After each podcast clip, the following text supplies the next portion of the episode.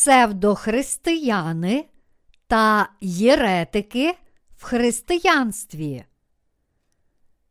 Ісая, розділ 28, вірші 13, 14. І станеться їм слово Господа, заповідь на заповідь, заповідь на заповідь, правило на правило, правило на правило, трохи тут, трохи там, щоб пішли та попадали навзнак, і щоб були зламані й впали до пастки і зловилися.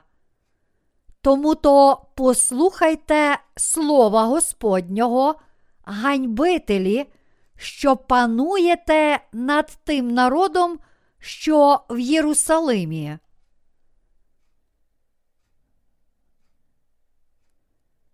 Біблія про Єресь.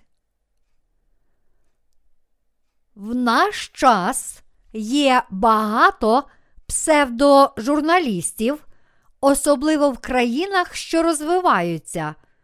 Вони видають себе за журналістів, але зазвичай просто вимагають грошей у їх жертв, погрожуючи оприлюднити деякі факти з їхнього життя.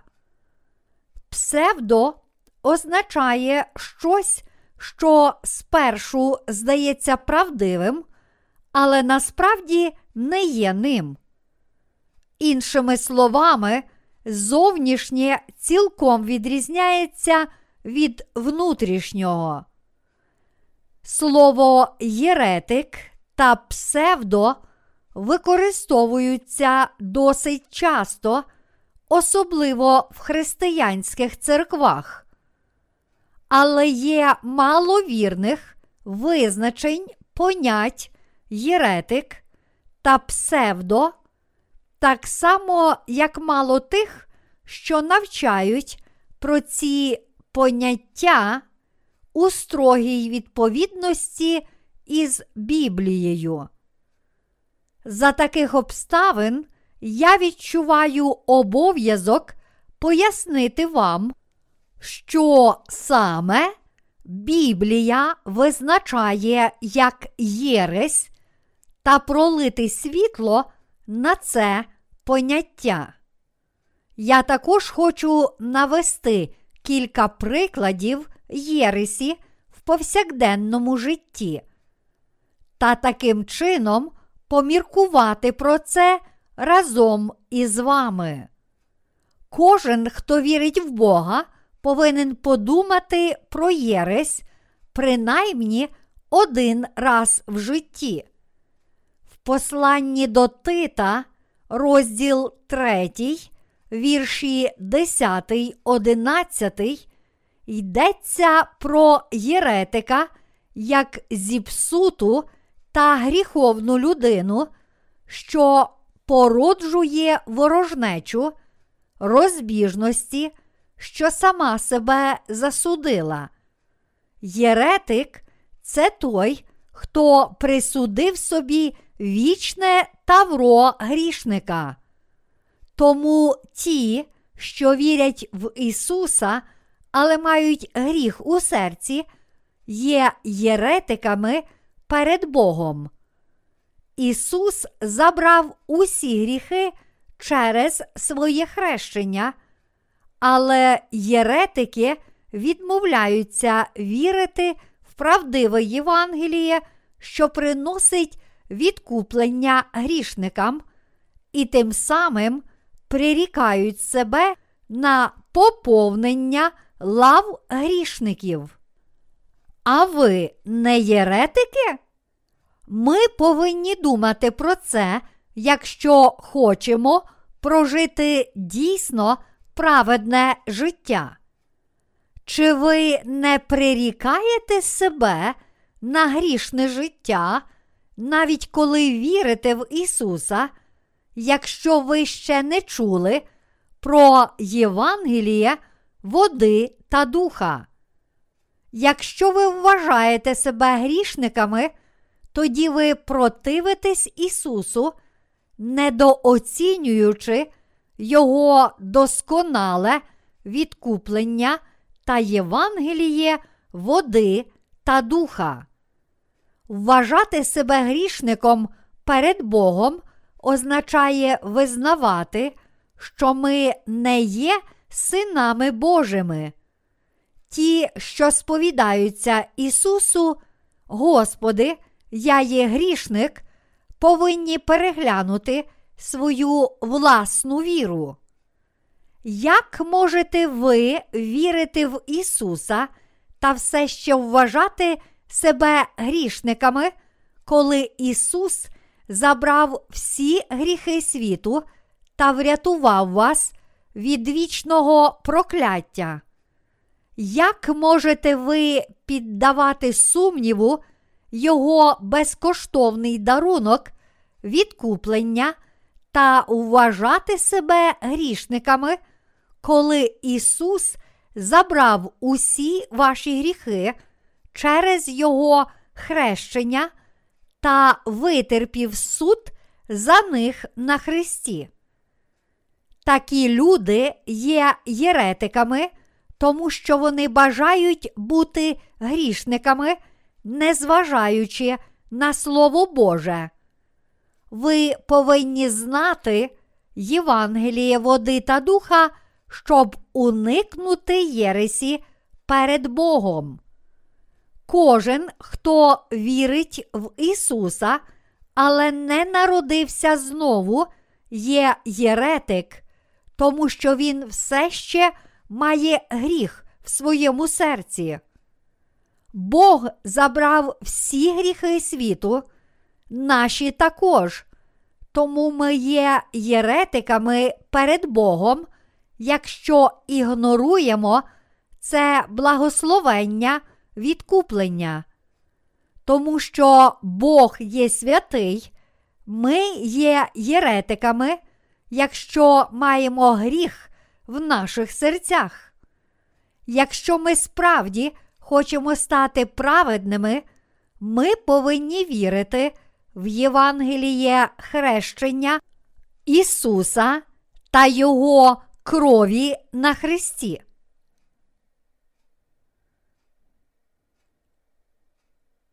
Біблія про походження Єресі. Давайте прочитаємо третю книгу царів, розділ 12, вірші 25, 26. І збудував Єровоам Сихема в Єфремових горах та й осівся в ньому. І вийшов він звідти і збудував Пенуїла. І сказав Єровоам у своєму серці: Тепер вернеться царство до Давидового дому. Єровоам був одним із підлеглих Соломона, коли Соломон на старості літ став аморальним, Єровоам повстав проти царя та пізніше й сам став царем десяти племен Ізраїля в час правління Рехавама, сина Соломона. Ставши царем Ізраїля, Єровоам зразу ж поставив собі за мету зробити так, щоб його народ не повернувся назад до Юдеї, де знаходився храм. Отже, він перейнявся ідеєю не допустити цього.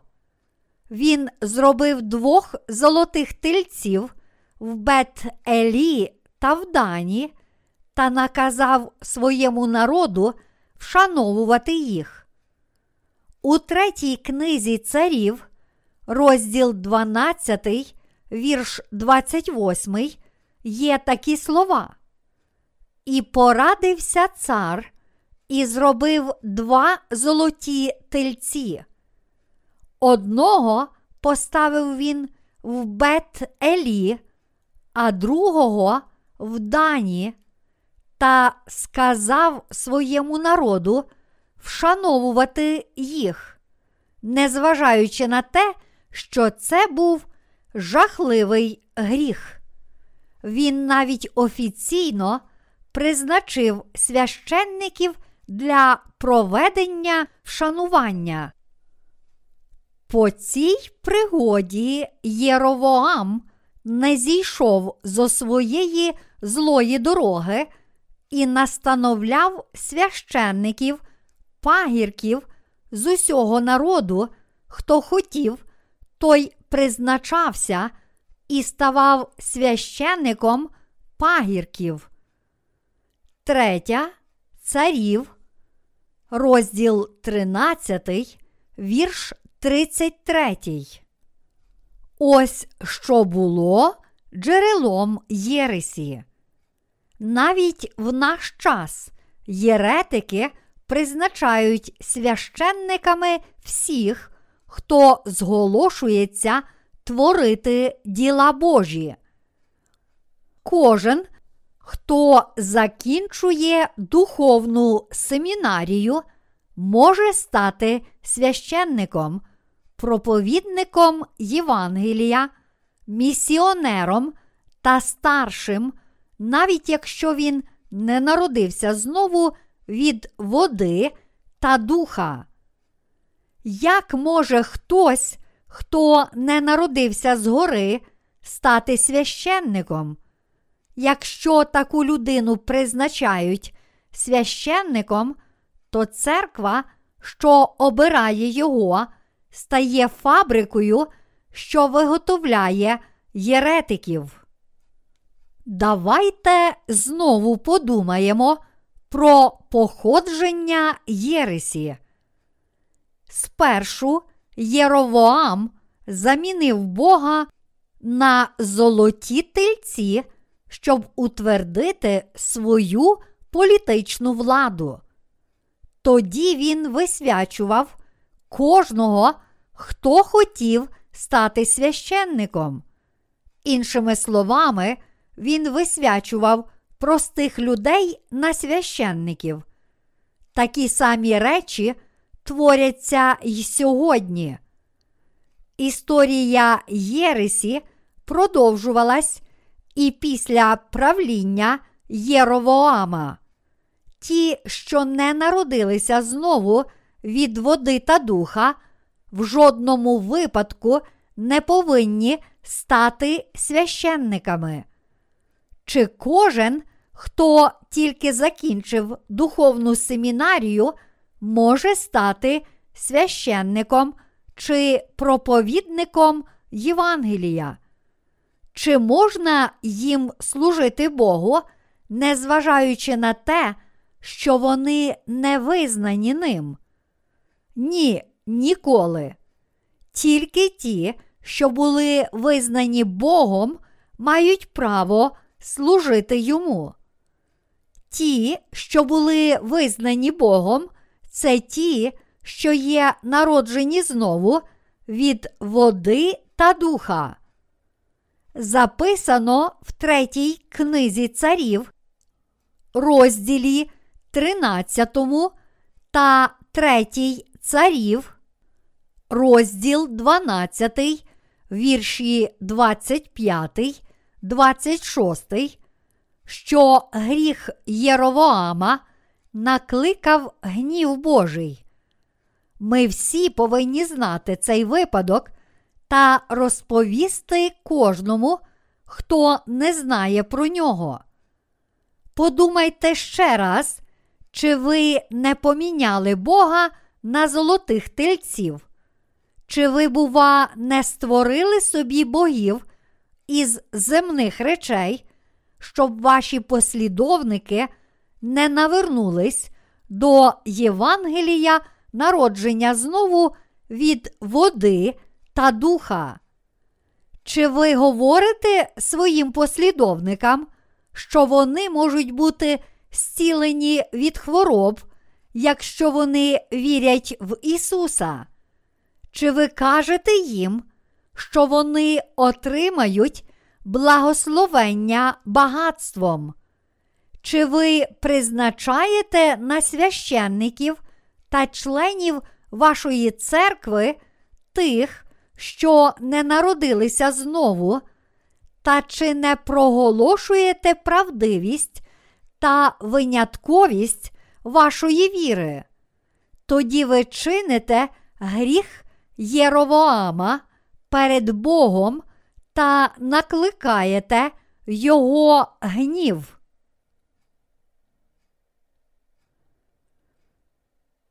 Єретики поклоняються золотим тельцям. Навіть в наш час є так багато єретиків, що поклоняються золотим тельцям. Вони кажуть, що Бог благословив Соломона, коли той приніс у жертву Богу тисячу цілопалень. Третя книга царів, розділ 3, вірші 3, 5, каже нам: І полюбив Соломон Господа, щоб ходити постановами свого батька Давида, тільки й він приносив жертви та кадив на пагірках. І пішов був цар до Гівону, щоб приносити там жертви, бо то найбільший пагірок. Тисячу цілопалень приніс Соломон на тому жартівникові. У Гівоні з'явився Господь до Соломона в нічному сні. І Бог сказав: Проси, що я маю дати тобі. Вони обманом забирають гроші у своїх послідовників, обіцяючи, що їх пожертви будуть рівноцінні тисячі цілопалень Соломона. Їх нерозумні послідовники залишаються без грошей. А ті, що поклоняються золотим тельцям, залишаються без грошей, що використовуються як внески для будівництва величезних церков. Вони роблять це не тому, що церкви занадто малі, але тому, що хочуть забрати гроші в своїх послідовників. Виготовлення золотих тильців для вшанування прихожанами було придумане єретиками тільки для того, щоб заволодіти їх грішми. Ми, що віримо в Бога, ніколи не повинні дозволяти так себе обманювати. Якщо ви даєте свої кошти для прослави золотих тильців, то це не буде прославою Бога, але поповнить гаманці псевдосвященників, що повні пожадливості, як Єровоам. Ви не повинні потрапити у пастку цих єретиків. То чому ж Бог був задоволений тисячею цілопалень Соломона?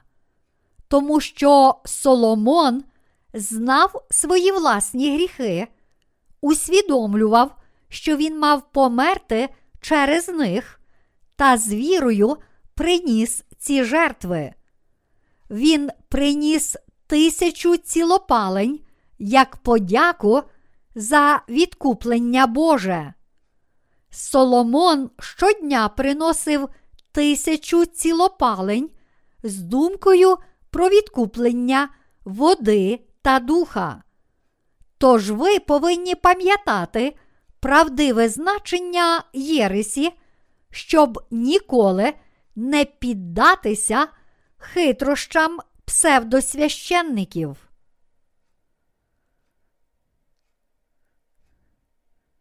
Ті що відправляють богослужіння, але не є народжені знову, єретики.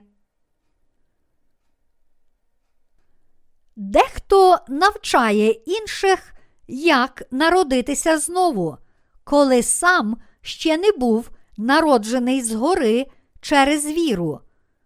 Такі лжепроповідники єретики. Вони вчать інших, як народитися знову, а самі не можуть цього досягти, тому що вони не знають про Євангеліє води та духа. Ми можемо тільки сміятися з них. Псевдосвященники проповідують неправдиве Євангеліє, перекручуючи Євангеліє води та духа. Вони кажуть людям, що ті щодня здійснювали обряди очищення. Вони кажуть: ідіть та моліться в горах, дотримуйтесь строгого посту, присвятіть себе справі Божій, моліться на світанку, будьте покірні, жертвуйте багато грошей на будівництво церков та пам'ятайте про ваші власні гріхи. Одного разу я почув, як один чоловік свідчив, що він народжений знову. Він сказав, що бачив сон, у якому він стояв у ряду, а коли прийшла черга, Ісус назвав його ім'я. Він сказав, що це було свідчення Його народження знову. Але чи його переконання правдиве? Ісус насправді так не сказав. В Івана, розділ 3, він каже: Коли хто не родиться з води й духа, той не може ввійти в Царство Боже. Бог каже, що тільки ті, що є народжені знову від води та духа, можуть стати правдивими священниками. Кожен, хто вірить, що він народився знову через власні думки, ілюзії, духовний екстаз чи молитви про прощення, є єретик. В наші дні багато людей не вірять в Слово Боже святого Письма та замінюють народження знову від води та духа релігійними доктринами. Ті, що відмовляються проповідувати Євангеліє народження знову від води та духа, є псевдохристиянами та єретиками.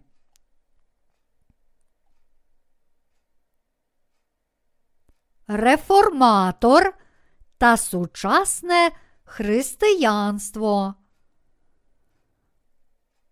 Коли виникли конфесії та секти християнства? Коли сформувались різні конфесії та секти, такі як пресвітеріани, методисти, баптисти, лютерани, рухи святості та повного Євангелія. З часів реформації минуло тільки приблизно 500 років. Ранні християни це ті, що ішли за Ісусом, коли Він був на землі. Християни це ті, що йдуть слідом за Христом. Ранні християни це апостоли та їх учні. Апостоли та отці церкви сповідували правдиве Євангеліє до 313 року Господнього. Але після Міланського едикту Константина Великого християни та язичники почали змішуватись. І це призвело до віків темряви, що тривали більше тисячі років. Пізніше, на початку 16 століття, Мартін Лютер проголосив реформацію зі словами. Тільки праведні житимуть вірою. Трохи пізніше, між 1500 і 1600 роками, такі реформатори, як Джон Кальвін та Джон Нокс, зовсім віддалили церковний рух від католицизму. Ось чого досягла реформація. Реформація була просто бажанням встановити нову церкву, відокремлену від Римо-католицької церкви. Реформатори не робили спроб змінити католицизм як такий. Їхньою метою було не поширення віри в народження знову від води та духа, а власне звільнення від гніту та розбещеності Римо-католицької церкви. Римо-католицька церква назвала цей рух протестантизмом, тобто протестом. Був час, коли Римо-католицька церква заохочувала людей купувати індульгенції, кажучи, що вони таким чином можуть запровадити до раю навіть їх мертвих родичів, якщо куплять індульгенції на великі суми грошей. Лютер не усвідомлював, що католицизм глибоко помилявся. Він тільки намагався не дозволити Римо-католицькій церкві й надалі продавати індульгенції, щоб фінансувати будівництво собору святого Петра.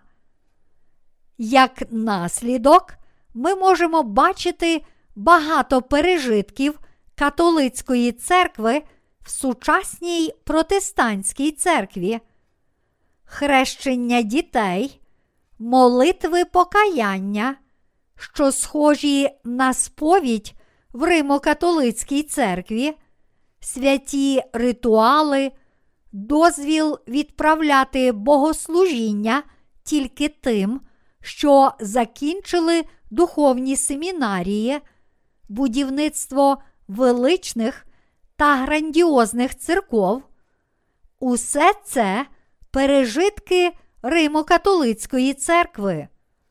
Починаючи від реформації початку 15 століття, історія протестантизму нараховує тільки приблизно 500 років.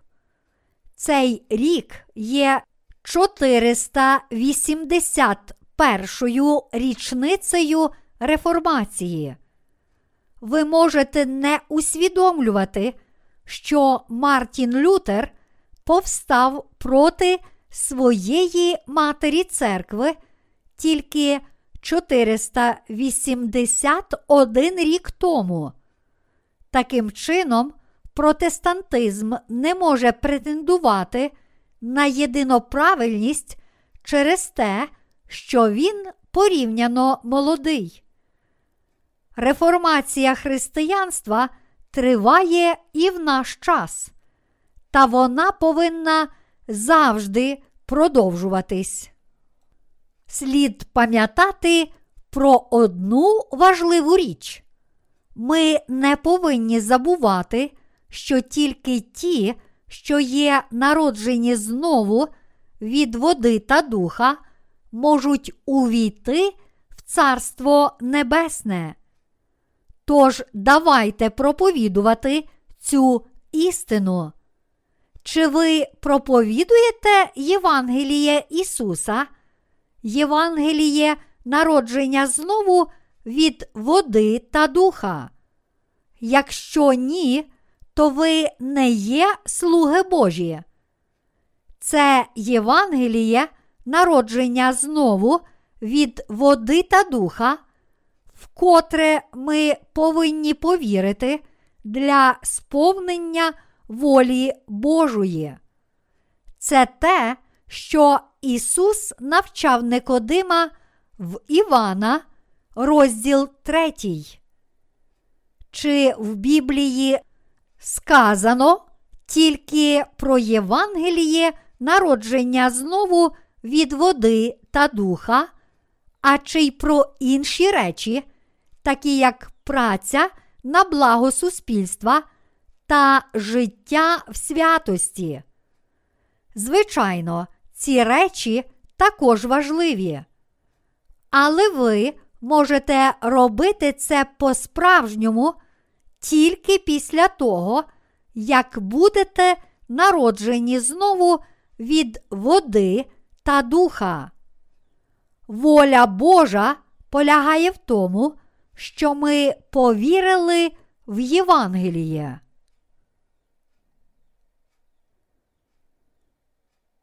Вчення єретиків. Коли псевдохристиянська єретична віра почала процвітати на землі, народ Ізраїля поклонявся одному Богу, доки не був поділений на два царства в часі правління Єровоама, як написано в третій книзі царів, розділ 12, 13. Тому ще до того, як Ісус прийшов у цей світ, єретична віра почала процвітати, та й в наші дні є багато єретиків. Біблія говорить про їх псевдохристиянські вчення в книзі Ісаї, розділ 28 та у листі до Тита, розділ 3, вірші 10, 11.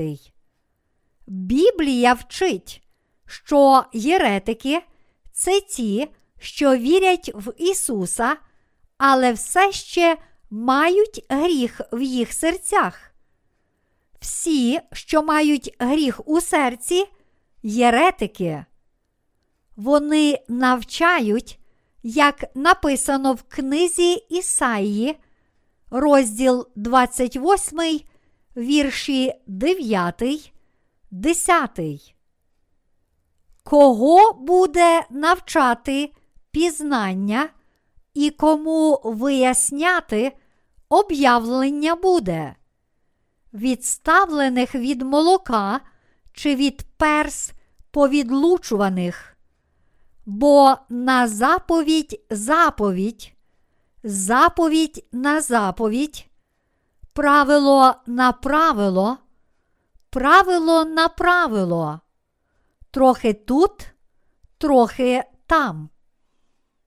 Єретики навчають заповідь на заповідь, правило на правило. Що це означає? Це означає стережіться, стережіться тих, що кажуть, що вони народилися знову через їхню віру в Ісуса. Вони кажуть вам остерігатись, незважаючи ні на що. Вони настановляють вас нікого не слухати, нікуди не ходити, щоб не впасти у єресь. Але якщо вони такі впевнені, що їхня віра є правдива, тоді чому вони не можуть протистояти тим, що кажуть, що їхня віра суперечить Слову Божому. Дуже шкода, що це так. Вони проголошують себе правдивими християнами, але в них немає сили перемогти те, що вони називають Єресю. Правдиві християни можуть перемогти всякого єретика Словом Божим. В наш час так звані ортодоксальні християни проголошують народжених знову єретиками тільки тому, що їхня віра відрізняється. Як можемо ми бути єретиками, якщо ми віримо в Євангеліє води та духа? Якщо ті, котрих називають єретиками, проповідують Євангеліє води та духа, то вони є справді ортодоксальними християнами. І навпаки, якщо так звані ортодоксальні християни не проповідують Євангеліє води та духа, то вони єретики. Відмінність між ортодоксальністю та єресю полягає в тому, що вони проповідують Євангеліє води та духа, та чи вірять в Ісуса та мають гріх в їх серцях, чи ні. Як можуть вони бути єретиками, якщо вони вірять в Слово Боже та є народжені знову від води та духа? Чи є єресь вірити в хрещення Ісуса та Його кров на Христі та бути цілковито очищеним від гріха? Чи це ортодоксальність не вірити в Євангеліє води та духа? Є багато сектантів, що відійшли від Біблії та все ще вважають себе ортодоксальними християнами. Вони відійшли від народження знову від води та духа, про яке сказано в Біблії, тому що проповідують тільки кров на Христі, піддаючи сумніву воду хрещення Ісуса. Яка різниця між Римо-католицькою та протестантською церквами в наш час? Як реформатори повстали проти Римо-католицької церкви, як вони вийшли з Римо-католицької церкви та заснували протестантизм, так і ми повстали проти сліпих християн та псевдосвященників. Тільки тоді ми зможемо відкрити очі на правдиве Євангеліє, отримати правдиву віру та бути цілковито врятованими через Євангеліє, води та духа.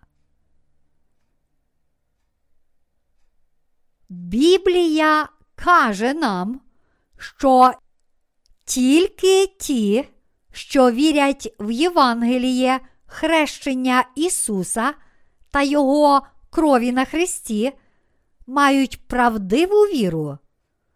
Ісус сказав про це Никодиму в Івана, розділ 3, вірші 1, 12. Єретики завжди спонукають своїх послідовників бути відданими своїй вірі. Вони закликають їх молитися на світанку та старанніше працювати. Це схоже на спроби примусити сліпу людину бігти. Як би старанно ви не молилися, це не принесе користі, якщо ви не народилися знову від води та духа. Коли ми кажемо, що ті є народжені знову від води та духа праведні, єретики заперечують це цитатою з листа до римлян, розділ 3, вірш 10. Нема праведного ані одного. Посилаючись на цей вірш, вони називають віруючих єретиками. Насправді, саме вони єретики. Правдиве значення цього вірша не таке просте, як здається, на перший погляд.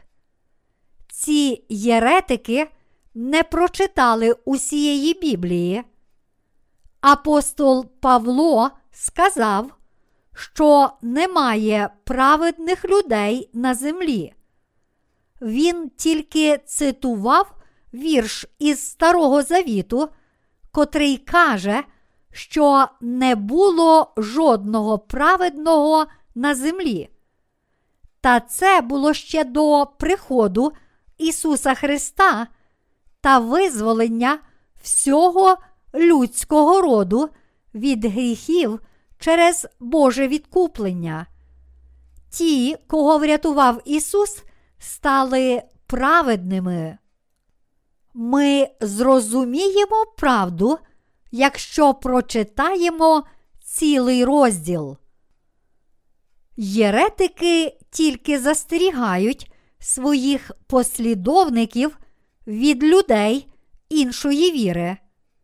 Вони вважають себе ортодоксальними та не дозволяють своїм послідовникам поклонятися Богу де-інде поза їх церквами, тому їх вірні не наважуються ходити до церков, що проповідують Євангеліє води та духа. Вони стали глухі на правдиве Євангеліє та не можуть народитися знову.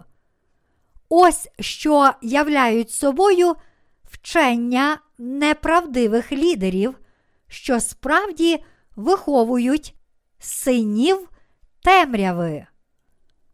Вони будуть засуджені Богом. Єретики повинні навернутися до Бога.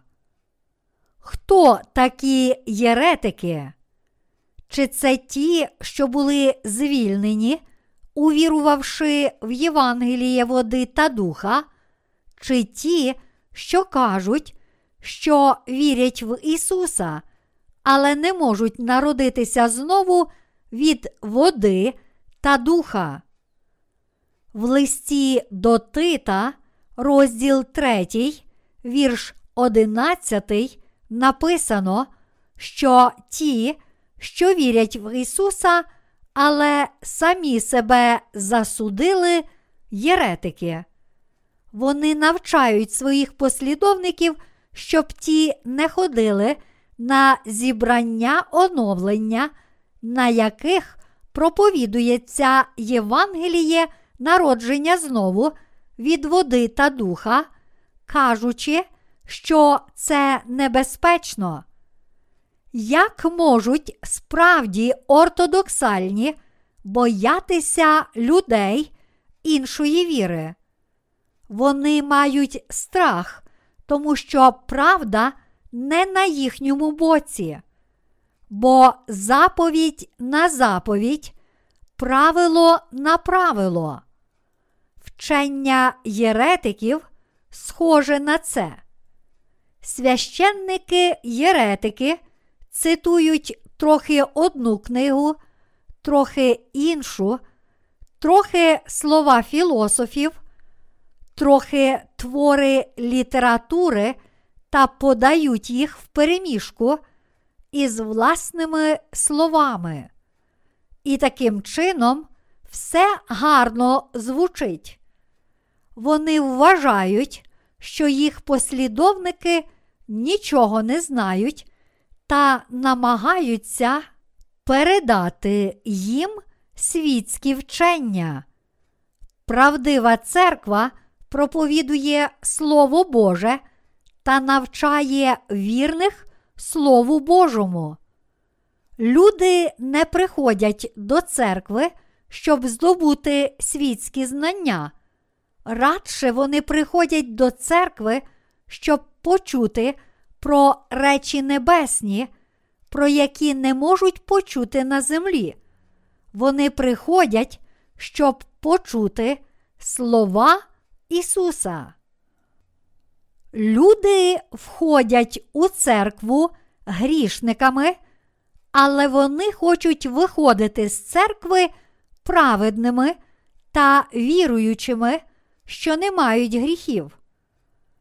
А що навчають їх священники єретики? Вони навчають своїх послідовників, щоб вони не ходили на зібрання, оновлення, де слуги Божі проповідують правдиве Євангеліє. Вони не дають своїм послідовникам народитися знову від води та духа. А це нерозумно. Вони можуть обманути своїх послідовників, але не Бога. Єретики, якщо ви справжні слуги Божі, то невже ви не чуєте, як Дух Святий докоряє вам? Ви повинні навернутися, ви повинні дозволити вашим послідовникам відвідувати зібрання оновлення, де істинні слуги Божі проповідують правдиве Євангеліє, народження знову від води та духа. Єретики навчають своїх послідовників тільки теології. Тому, коли вони чують інші теорії, вони є переможені. Дуже шкода, що це так. Псевдосвященники відправляють богослужіння без Слова Божого. Вони проповідують, настановляють та відправляють богослужіння, покладаючись тільки на їхні власні хибні переконання.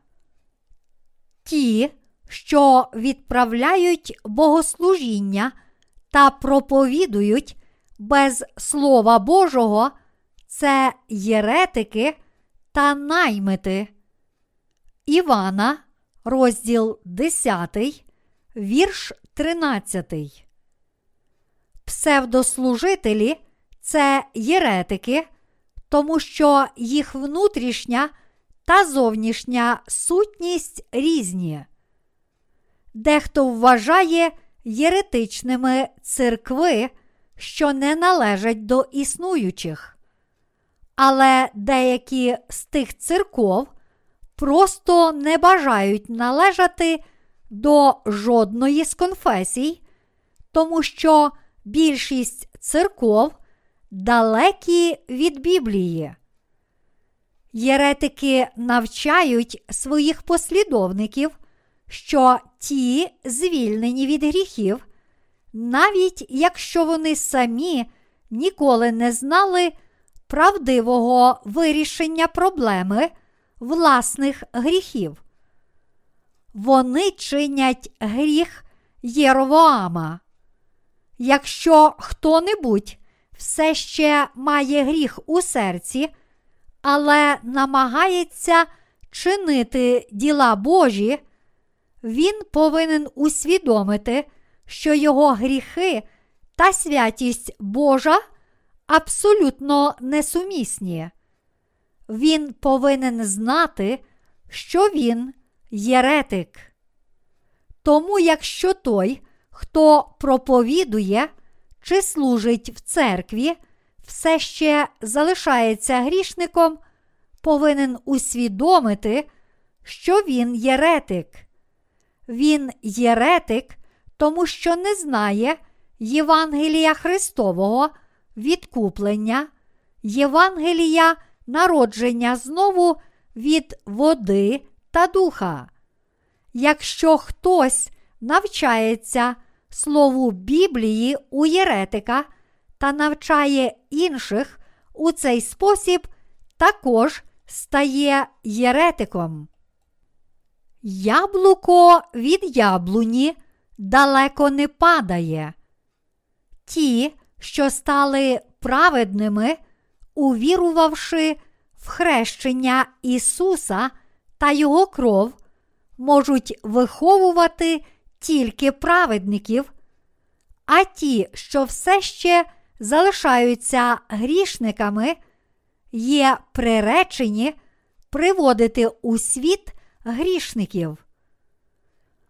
Так, ото родить добрі плоди, кожне дерево добре, а дерево зле плоди родить лихі. Матвія, розділ 7, вірш 17.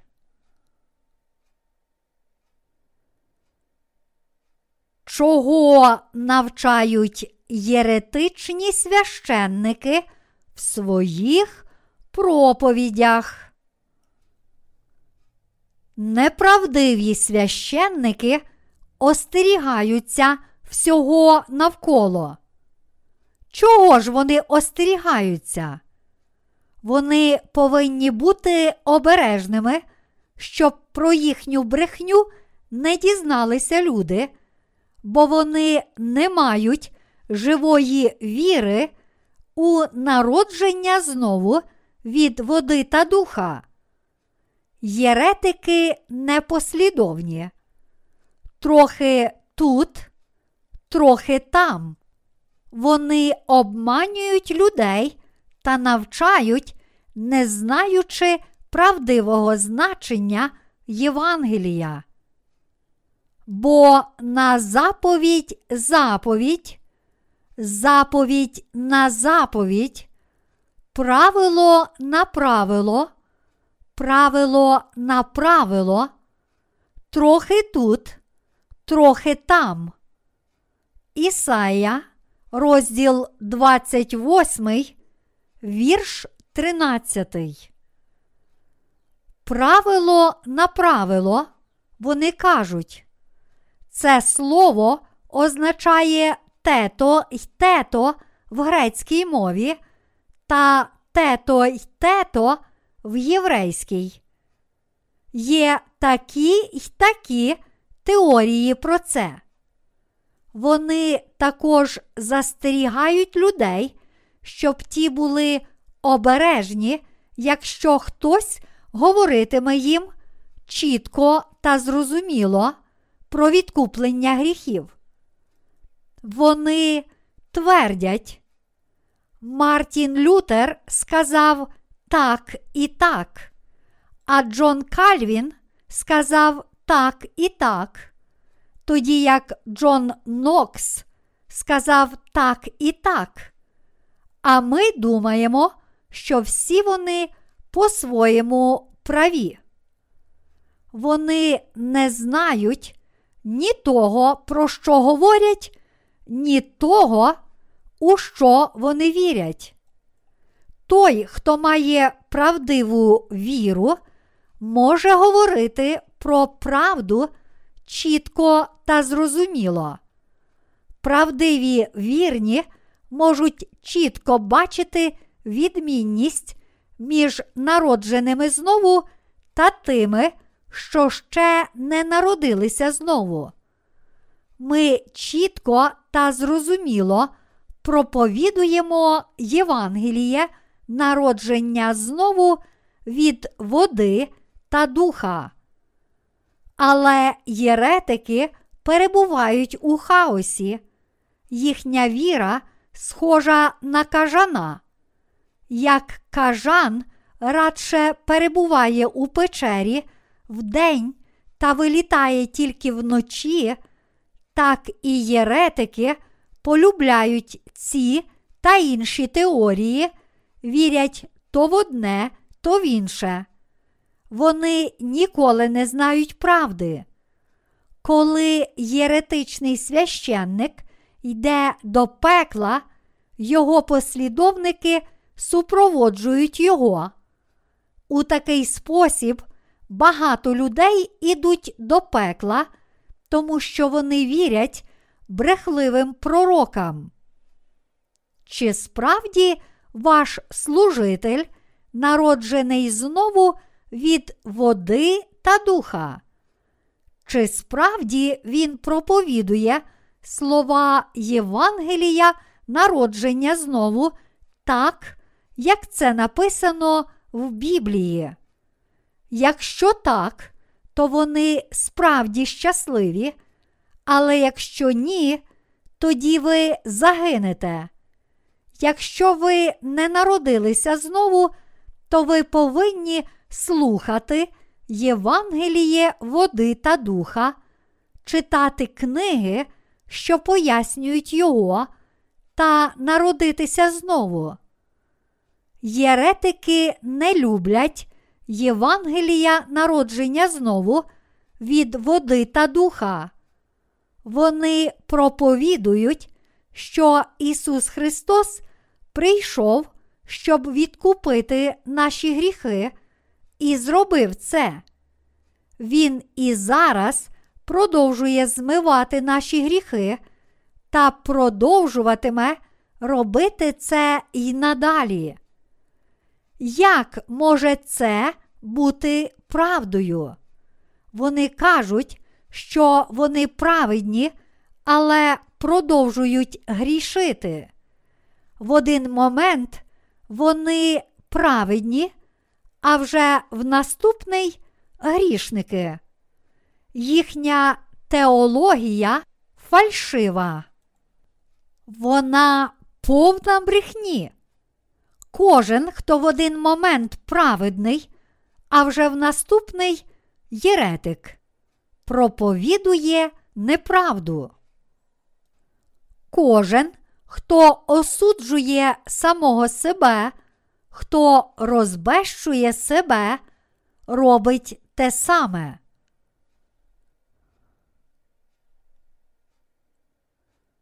Боже прокляття перебуває на послідовниках єретиків. Єретики непослідовні, тому вони не можуть привести своїх учнів до народження знову від води і духа, коли ті приходять до них і запитують, як цього досягти.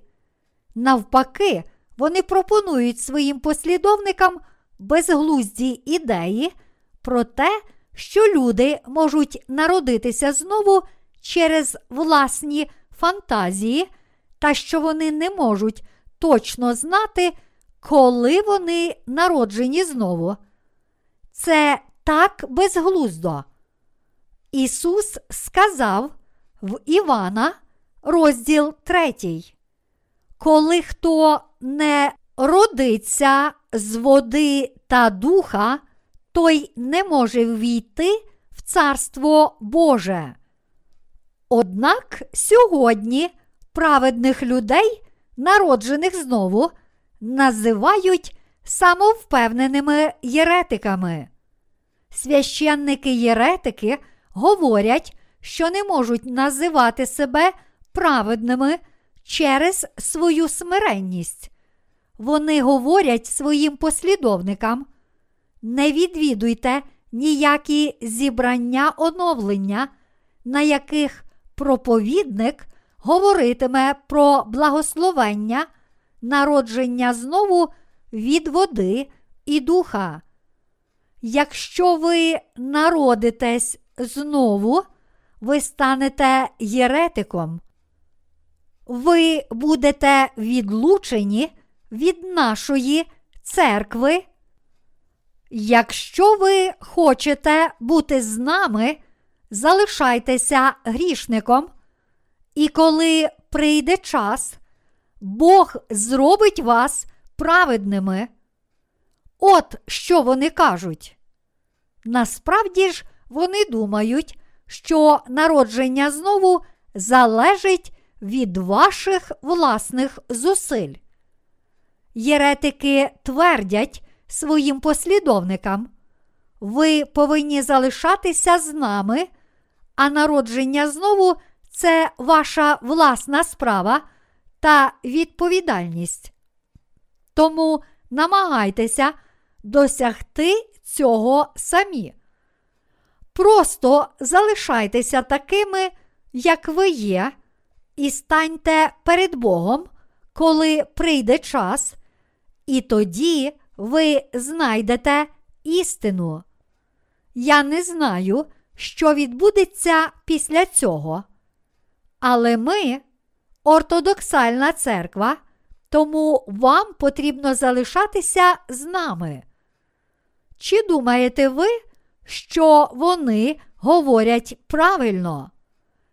Ці єретичні священники беруть трохи звідтіля і трохи звідси та створюють свої власні теорії, які згодом стають для них єдиною істиною. Вони не знають Слова Божого, що каже нам про воду і духа. Єретики інтерпретують Біблію відповідно до своїх власних думок. Ми повинні інтерпретувати Біблію, зважаючи на кожне її слово. Але вони це роблять по-своєму. От чому в християнстві так багато теологів, конфесій та сект. Від того, що у світі так багато теологів, конфесій та сект, існує незліченна кількість єретичних книг. Проповідуючи, псевдосвященники беруть кілька цитат з однієї книги та декілька з іншої. Однак справжні священники проповідують тільки з Біблії. Єретики вимагають грошей у своїх послідовників багатьма підступними способами. Їм прекрасно живеться у цьому світі, але всі вони йдуть у пекло через те, що не змогли народитися знову.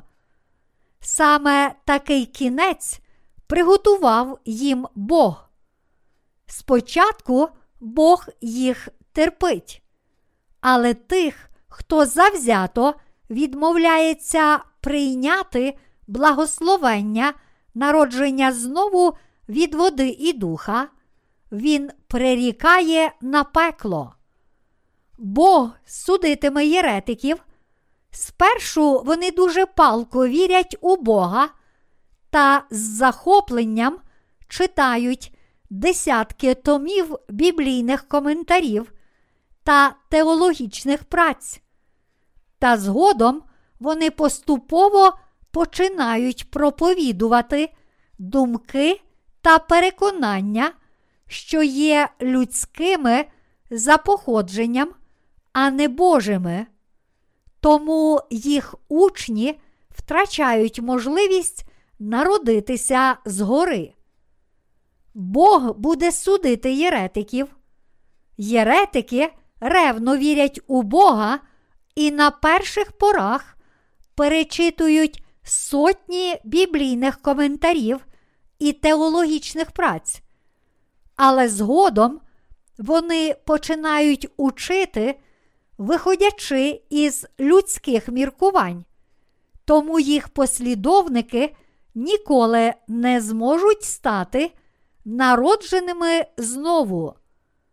Вони штовхають своїх послідовників у безодню.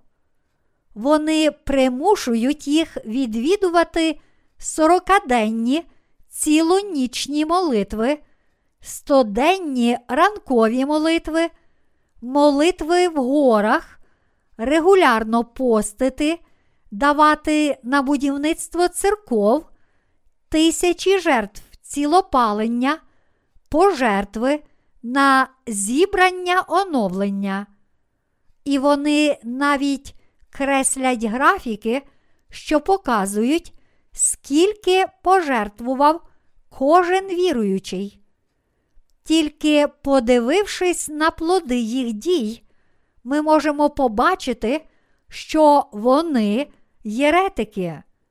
Боже прокляття буде також і на їх послідовниках.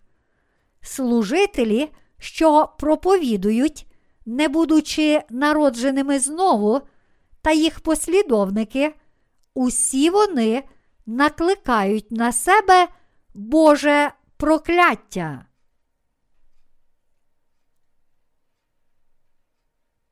Єретики намагаються прочитати думки своїх послідовників. Єретичні священники щодня плачуть. Їм потрібно догодити старшим дияконам і дияконихам, старішинам, простим служителям і навіть звичайним членам церкви. І так проходить їхнє щоденне життя. Щодня вони поводяться як лицеміри. Святі і милосердні. Вони повні гріха, але мусять говорити про святі речі, і тому з кожним наступним днем стають ще більшими лицемірами. Один проповідник якось сказав: проводити богослужіння без Святого Духа всередині це прокляття. Отже, чинити діла Божі без благословення, відкуплення означає бути єретиком. Ось де причина прокляття. Якщо ви один з таких єретиків, вам потрібно народитися знову від води і духа. Кожен, хто вірить в Ісуса, але не народився знову, єретик. Більше того, всі повинні повернутися до Євангелія народження знову від води і духа. Тільки праведники, народжені згори від води і духа, можуть проповідувати Євангеліє іншим людям.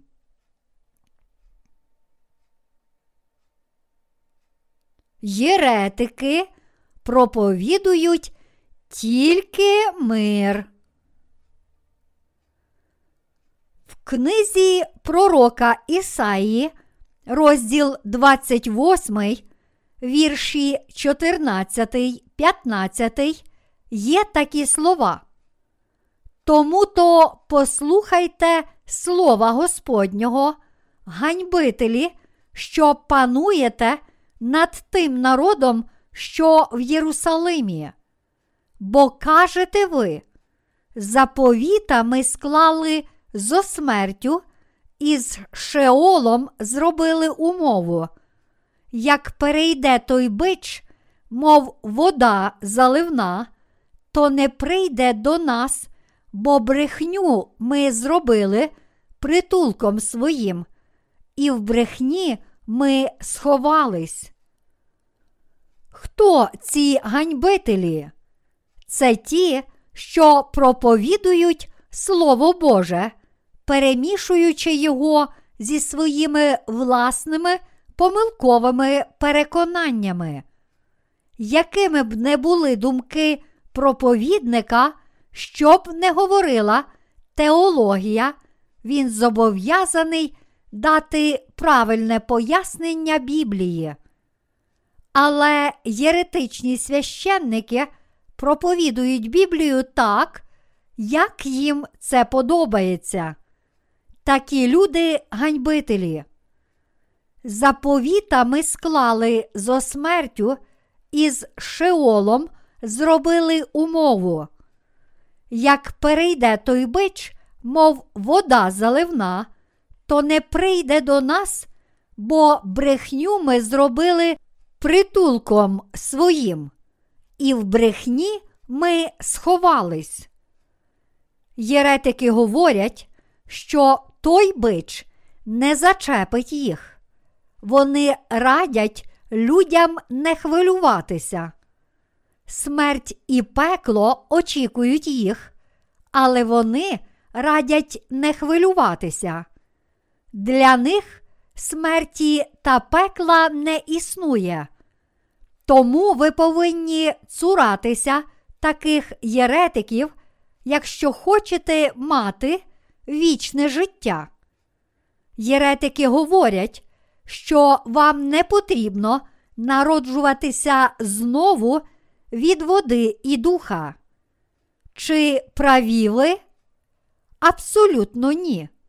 Вам не вдасться увійти в Царство Небесне, якщо ви не народжені згори від води і духа. Чи згідні ви з тим, що не увійдете в Царство Небесне? Це те ж саме, що запитати, чи згідні ви горіти у пеклі. Немає потреби твердити, що відповідь на обидва питання ні. Тож повірмо в Євангеліє народження знову від води і духа, і разом увійдемо в Царство Небесне. Єретичні священники зваблюють людей, кажучи, що через те, що вони вірять в Ісуса, можуть залишитися грішниками і все одно не потраплять у пекло. Чи Ісус дбає про вас, якщо ви залишаєтеся грішниками? Чи може грішник піти до неба? Чи можете ви уникнути пекла, будучи грішником? Чи написано в Біблії, що ви не підете в пекло, віруючи в Ісуса, навіть якщо маєте гріх у серці? Єретики стверджують, що вони уклали союз зі смертю, отже, смерть не прийде до них. Вони говорять, що віруючі можуть уникнути суду та пекла, навіть якщо мають гріх у серці. Чи думаєте ви, що так є насправді? Єретики наповнюють людей упевненістю, говорячи їм, що смерть і пекло не очікують їх. Єретичні священнослужителі призначають дияконами, старішинами, служителями тих, що не народжені знову. Але вони повинні знати, що усі вони попадуть у пекло через те, що не вірять у Євангеліє води і духа. Чи мають право на Царство Небесне, віруючи, якщо вони все ще грішники? Чи може грішник потрапити до неба? Чи говорить Біблія, що грішники йдуть до неба? Ні. Чи може бути праведник з гріхом? Ні. Усе це єресь і псевдотеологія. Біблія каже нам, бо заплата за гріх смерть. До римлян, розділ 6, вірш 23. Ось Божий закон, що прирікає усіх грішників на пекельні муки. Однак зовсім інше майбутнє чекає на всіх тих, що народилися згори від води і духа, вони будуть прийняті до Царства Небесного. Як перейде той бич, мов вода заливна, то не прийде до нас, бо брехню ми зробили притулком своїм, і в брехні ми сховались. Єретичні священники говорять подібні слова і твердо вірять, що не потраплять у пекло, незважаючи на те, що вони мають гріх у серці. Бог не може нічого зробити, щоб допомогти їм, тому що вони ховаються за помилковою та облудною теологією. Вони вірять тільки у свої власні переконання. Через те, що вони вірять тільки у свою теологію, замість того, щоб вірити Божому Слову, вони, єретики та грішники, приречені на пекло. Жаль, що їх так багато. Єретиків цікавлять тільки гроші. Єретики та псевдосвященнослужителі цікавляться тільки грішми. Вони жадібні. Скільки грошей пожертвує ця людина, якщо вона прийде в мою церкву? Вони думають про десятину, яку вона зможе заплатити. Це те ж саме, що й поклоніння золотому тельцю. Будь ласка, дозволь мені досягти успіху, дай мені заробити багато грошей, Господи. Псевдосвященники вчать людей молитися саме в такий спосіб. Вони кажуть, якщо ви вірите в Ісуса, ви заробите багато грошей. Вам поталанить, навіть якщо ви бездарні, та матимете успіх у ваших справах.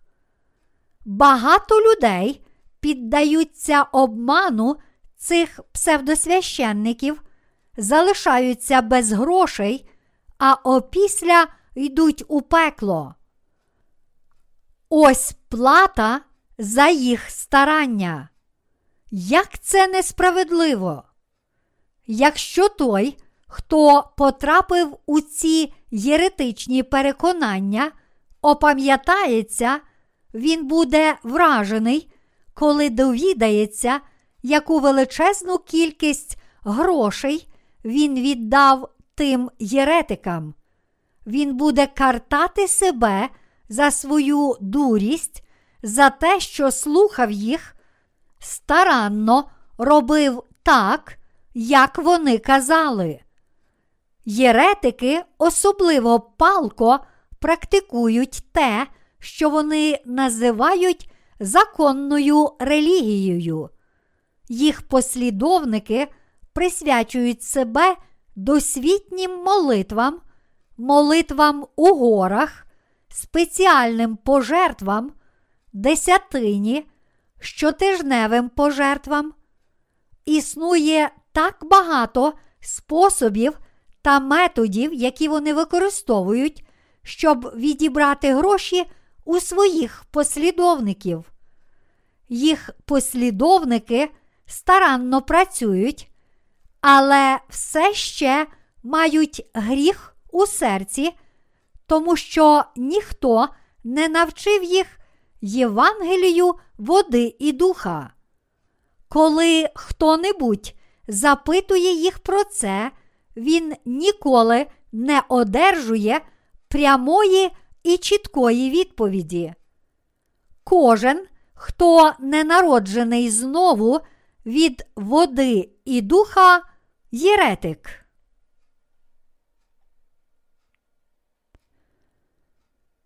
Жалюгідні єретики та їх послідовники.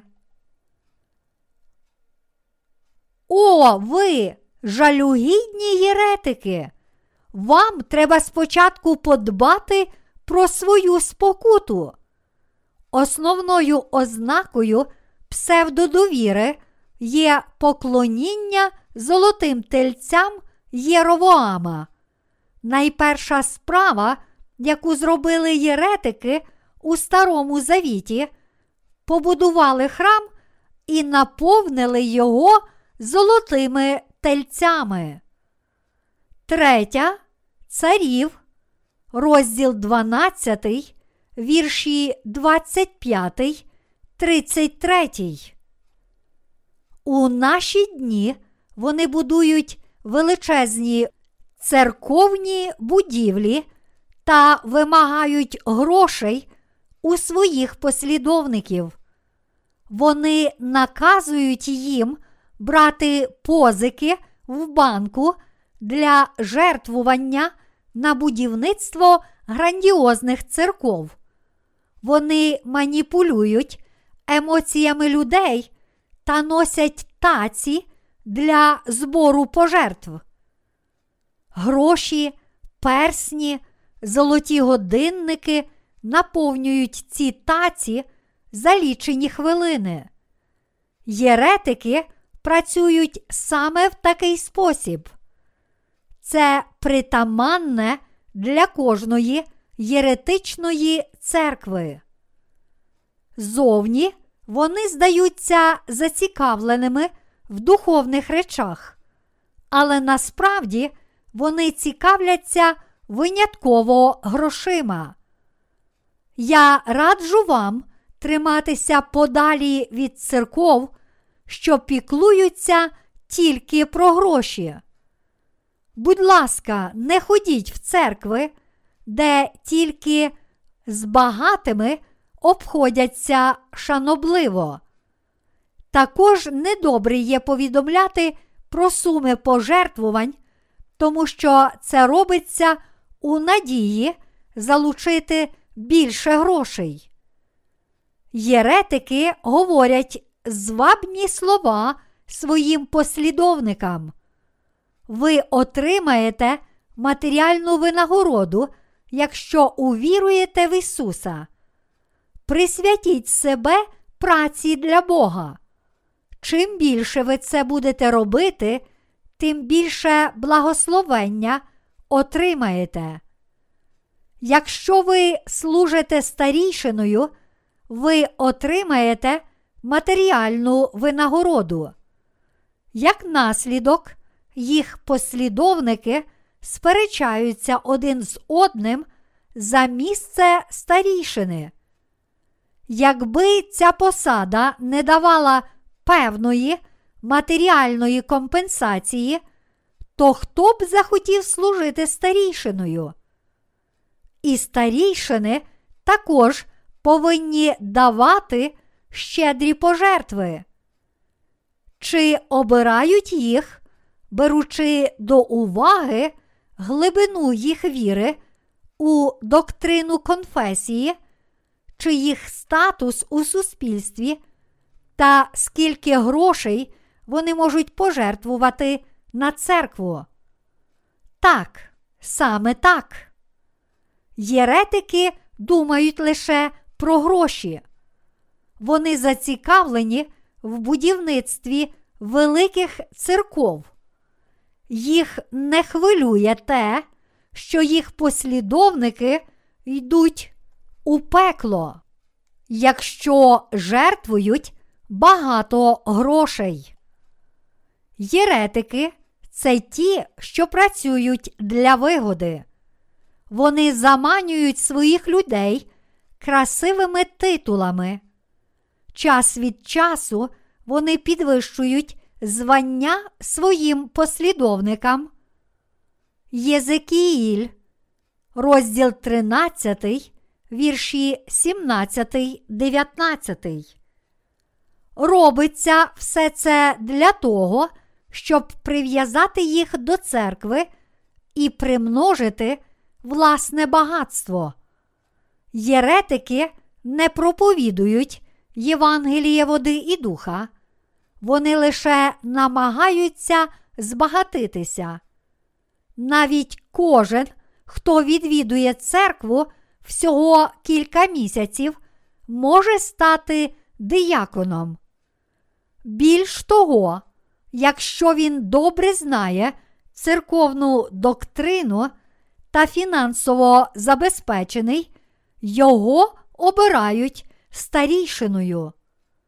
Усе це ганебний гріх Єровоама, що проміняв Бога на золотих тельців. Єретики поклоняються золотим тельцям. Вони не допомагають своїм людям народитися знову. Вони тільки беруть гроші у своїх послідовників, манячи їх обіцянками світських благословень. Поки їх церква солідно фінансово забезпечена, їм однаково чи засуджені їх послідовники на пекельні муки. Єретикам бракує впевненості у власних проповідях. Єретики часто люблять уживати такі слова, як ймовірно чи можливо, тому що їм не вистачає впевненості в тім, про що вони говорять. У них немає віри в Слово Боже, і вони не вірять по-справжньому в те, що самі проповідують. Їх система вірування не ґрунтується на Слові Божому. Вони кажуть, можна сказати, що вони ніколи не говорять чітко та переконливо. Краще, якби вони взагалі нічому не навчали своїх слухачів, ніж учити їх неправди. Єретики не можуть привести людей до народження знову від води і духа. Вони тільки прирікають на пекло усе більше людей.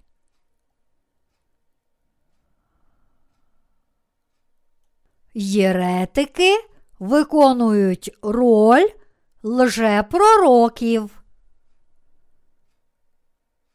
Євангеліє від Матвія, глава 7, каже нам про тих, що вірують в Ісуса, але все ж підуть до пекла.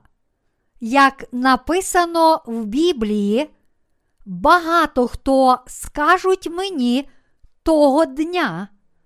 Господи, Господи, хіба ми не ім'ям Твоїм пророкували? Хіба не ім'ям Твоїм демонів ми виганяли, або не ім'ям Твоїм чуда великі творили? І їм оголошу я тоді. Я ніколи не знав вас. Відійдіть від мене, хто чинить беззаконня. Матфія, розділ 7, вірші 22, 23.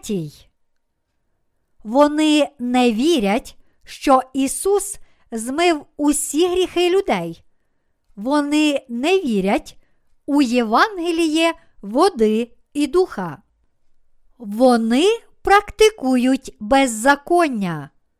Що це означає? Це означає, що вони велять людям вірити в Ісуса, тоді як самі усе ще мають гріх у серці. Ви можете подумати, що в цьому немає нічого поганого, але насправді це тяжкий гріх проти Бога. Коли грішник проповідує іншим людям про необхідність віри в Ісуса, Він не може привести їх до народження знову, тому що сам не був народжений від води і духа. Тому єретики лише дають світові грішників, що вірують в Ісуса. Практика беззаконня це гріх перед Духом Святим. Єретики не вірять у Слово Боже і не проповідують Його так, як написано. Вони тільки вимагають грошей у своїх послідовників. Вони грішники, хоч і вірять в Ісуса. Вони намагаються бути провідниками для інших, тоді як самі не народжені згори. Таким чином, вони практикують беззаконня.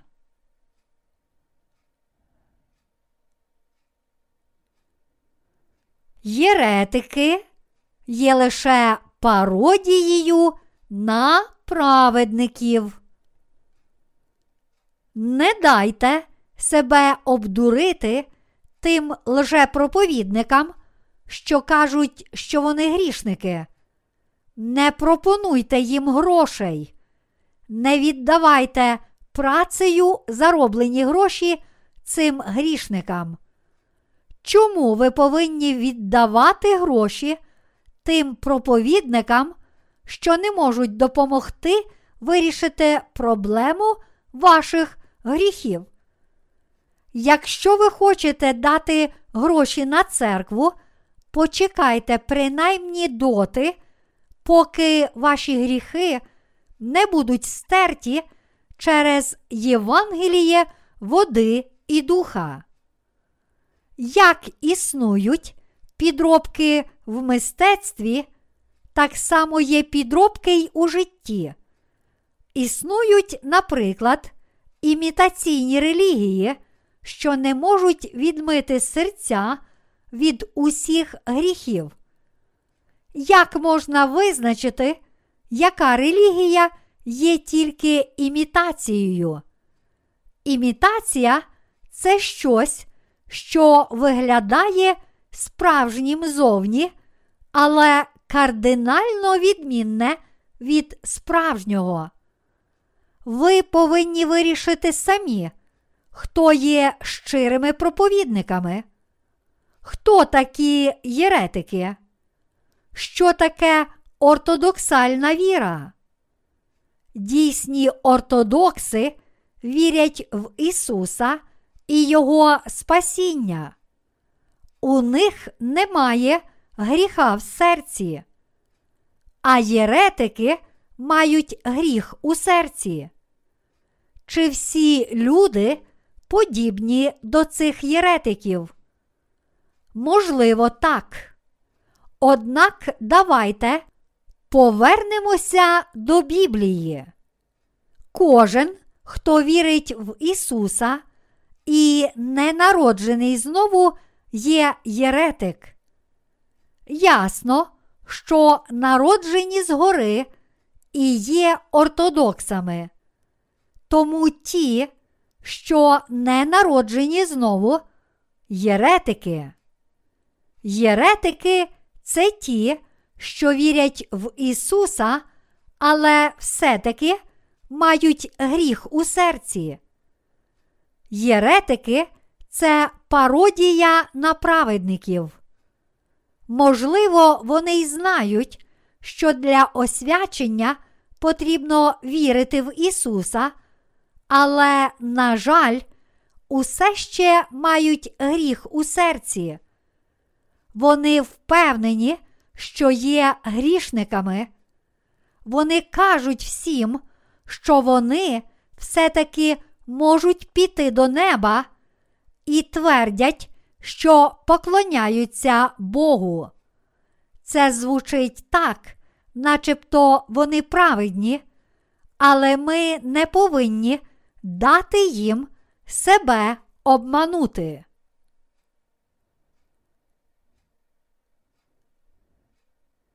єретиків очікує суд Божий.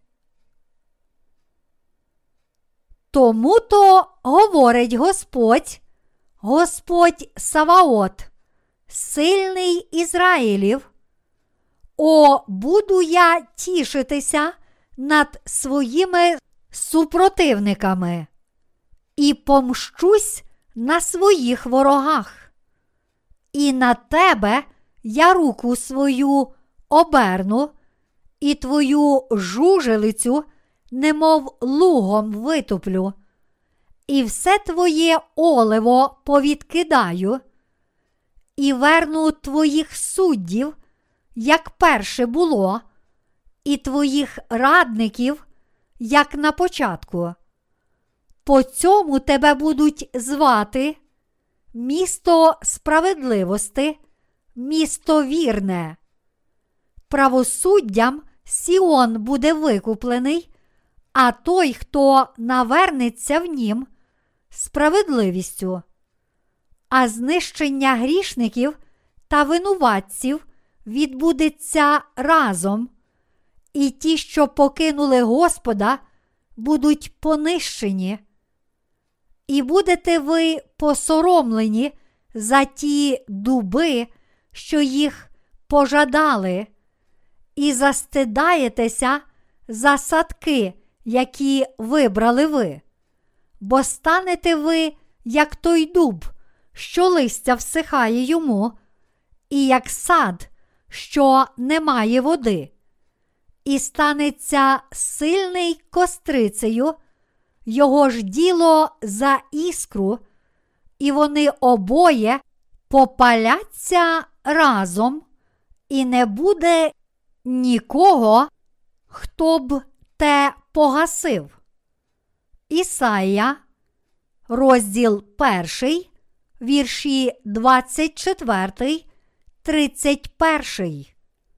Бог каже нам, що якщо ми віритимемо в людей, то будемо посоромлені через це. Він вчить нас, що ми будемо посоромлені через церкву, яку ми обрали для себе. І цей сором буде подібний на дерево, листя якого опадає, і на сад без води. Він каже нам, що лжесвященники та їх послідовники, що вірять радше в постанови людей, ніж у Слово Боже, стануть кострицею, а справи їх іскрою. Обоє згорять у пеклі, лжепроповідники та єретики, що не були врятовані, також як і грішники та вороги праведників, будуть суджені вогнем Божим. Церкви, побудовані тільки на теології, можуть виглядати велично зовні, але вони порожні усередині. Будь-яка церква, що не заснована на вірі в Слово Боже і Євангелії, народження знову від води і духа, подібна саду, у якому немає води. Можливо, це дерево, але мертве дерево не здатне принести плід. Якщо у колодязі немає води, то це більше не колодязь. І станеться сильний кострицею, його ж діло за іскру, і вони обоє попаляться разом, і не буде нікого, хто б те погасив. Ті, що не мають Духа Святого, можуть виглядати сильними для інших, але в Божих очах вони подібні на кострицю, приречену на пекельний вогонь. Господь запитує, стороже, яка пора ночі? Ісая, розділ 21, вірш 11. Праведники, що мають вічне життя, повинні проповідувати Євангеліє води і духа в пітьмі цієї ночі, бо є світло, а сатана пітьма. Бог веде людей до праведності, а сатана веде людей до фальшивих храмів, хаосу та помилкової теології. Часи пророка Ісаї віра людей була така ж хаотична, як і сьогодні. Вони плутали Слово Боже з теологією і правилами людського світу. Хаотичними плодами людства вони настільки збили з дороги народ Ізраїлю, що Бог вирішив цілком їх позбутися. І все твоє оливо повідкидаю, і верну твоїх суддів, як перше було, і твоїх радників, як на початку. Пожертви, що ніколи не будуть прийняті Богом, подібні до олива, суміші Божої істини з людськими теоріями. Бог ніколи не приймає таких пожертв. Вони можуть здаватися чистими для людського ока, але якщо вони змішані з помилковими людськими віруваннями, вони змішані з нечистотою і тому неприйнятні для Бога. Бог дорікав людям Ізраїлю, особливо єретикам, псевдопроповідникам та грішникам. Якщо ми прочитаємо книгу Вихід чи числа, то побачимо, що Бог не карав їх спочатку. Бог допомагав людям Ізраїлю і давав їм благословення, але після смерті Ісуса Навина, після суддів, народ Ізраїлю зазнав вторгнення. Однак вони самі вирішили йти власним шляхом. Тоді Бог послав пророка Єремію і звелів Ізраїлеві підкоритися Вавилону. Єремія сказав людям, щоб вони підкорилися Вавилону. Це мало духовне значення, символізуючи те, що праведники говорять послідовникам єретиків підкоритися Євангелію води і духа.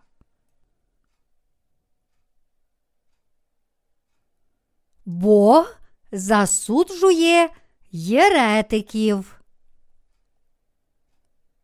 Чому Божі служителі дорікали народу Ізраїля? Тому що вони змінили систему жертвоприношень, призначали священників із простих людей і змінювали дати піднесення жертвоприношень. Вони перемінили День спокути з 10-го дня сьомого місяця на п'ятий день восьмого місяця і призначали священників не з коліна левітів. У такий спосіб вони перекрили шлях до народження знову. Бог дорікав лжепровідникам.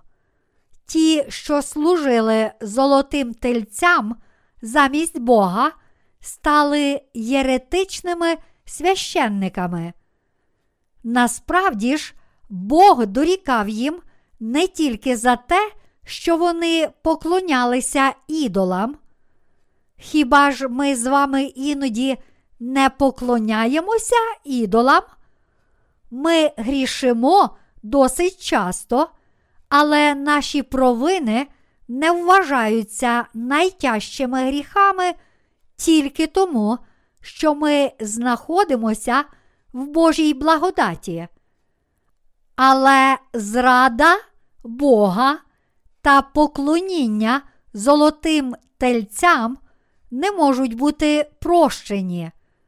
І те ж саме стосується зміни систем жертвоприношень і призначення звичайних людей на посаду священника. Які жахливі це гріхи? Це найтяжчі гріхи. Як може бути прощена нам зрада Бога, поклоніння золотим тельцям? У Біблії написано, що це був гріх Єровоама, що викликав Божий гнів.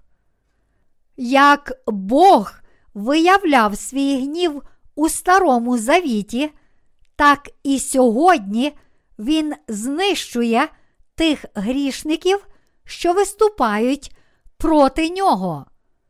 Бог сказав Ізраїлеві, що Він прокляне тих, хто не перестане поклонятися золотим тельцям.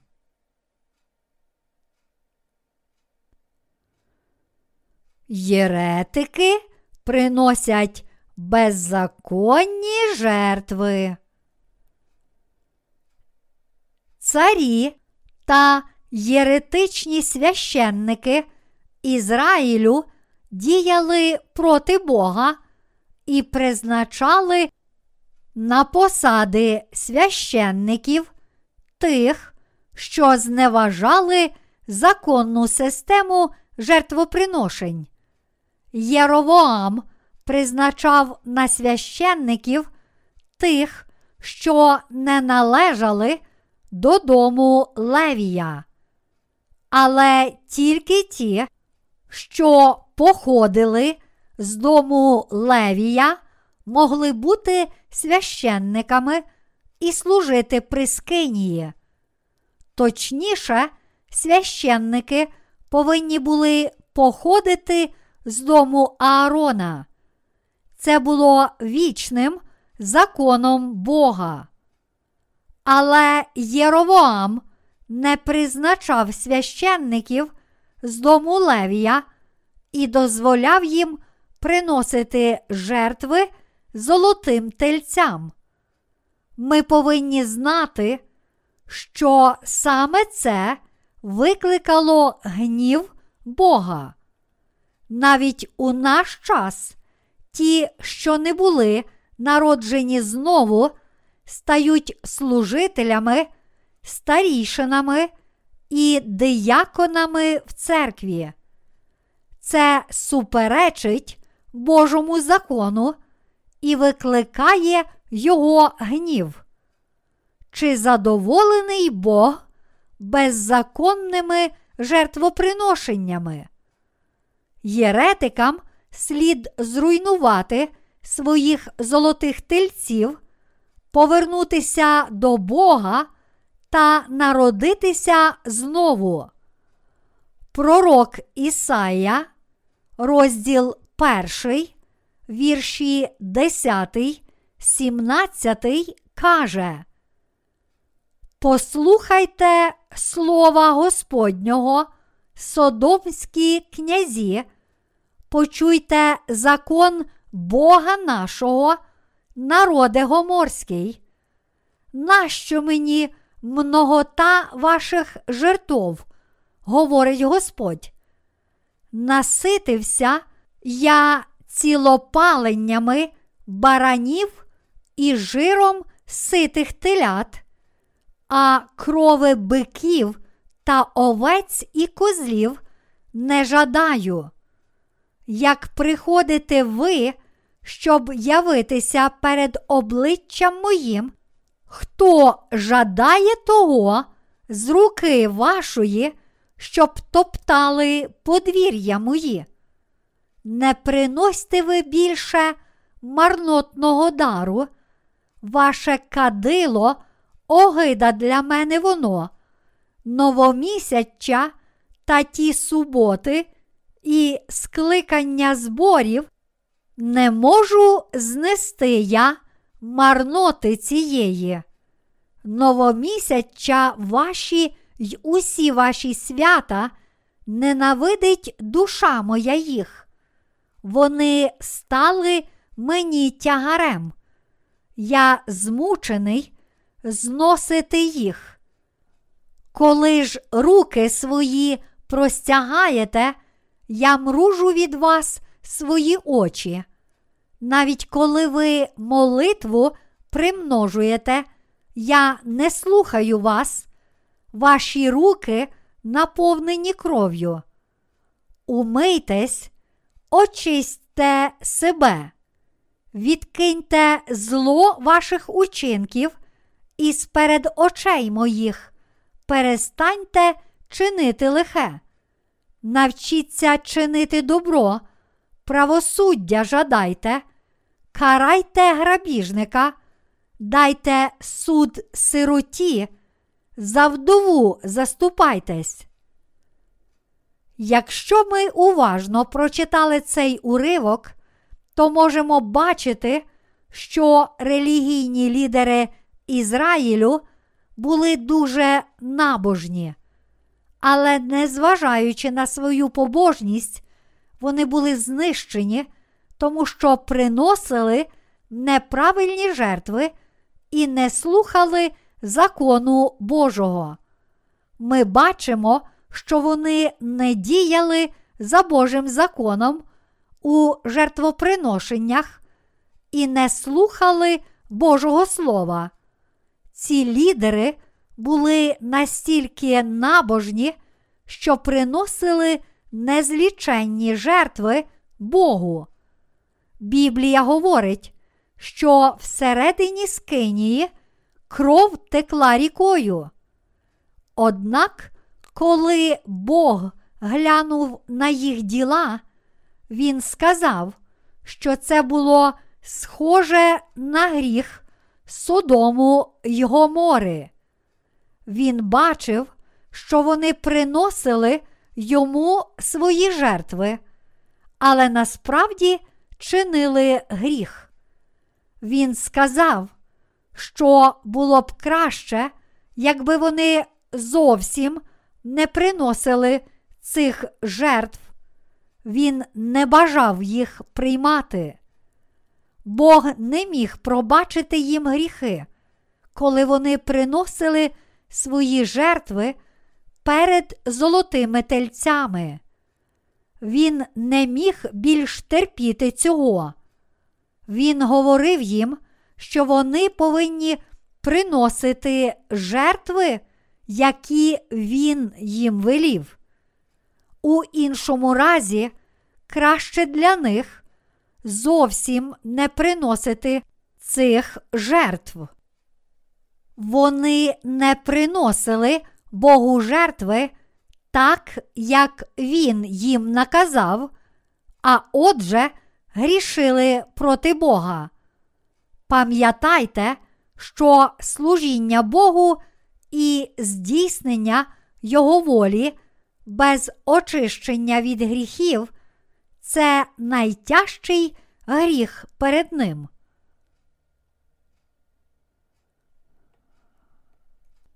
Єретики подібні до шкільних учителів. Зовні єретики здаються святими. Коли вони стають за кафедру, то виглядають так вражаюче, що багато кого вводить в оману їх зовнішній вигляд. Їх мова логічна. Вони завжди закінчують свої проповіді закликами до людей бути добрими. Що це за проповідь? У чому різниця між їх проповідями й уроками шкільних учителів? Церква Божа це те місце, де народжені згори збираються, щоб поклонятися Богу. Тільки така церква правдива. Правдива Божа церква не намагається учити, як поводитися перед Богом. Проповідник правдивої церкви проповідує Євангеліє води і духа. Не має значення, що ви недосконалі. Бог змив усі ваші гріхи. Єретичні проповідники кажуть своїм послідовникам, робіть так, накладаючи на них важкі ноші, але самі вони не бажають і пальцем поворухнути, щоб підняти їх. Проповідник Єретик купує своїй дитині дорогу скрипку і посилає її учитися за кордон.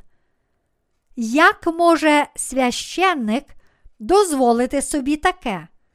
Звідкіля він бере гроші?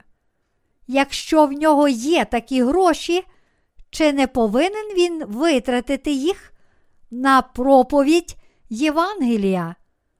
Чи має проповідник їздити на дорогому авто?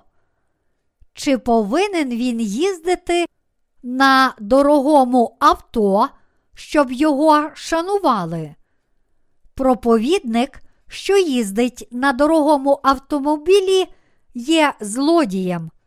Його послідовники не можуть собі дозволити купити навіть малолітражний автомобіль, а він власник першокласної моделі.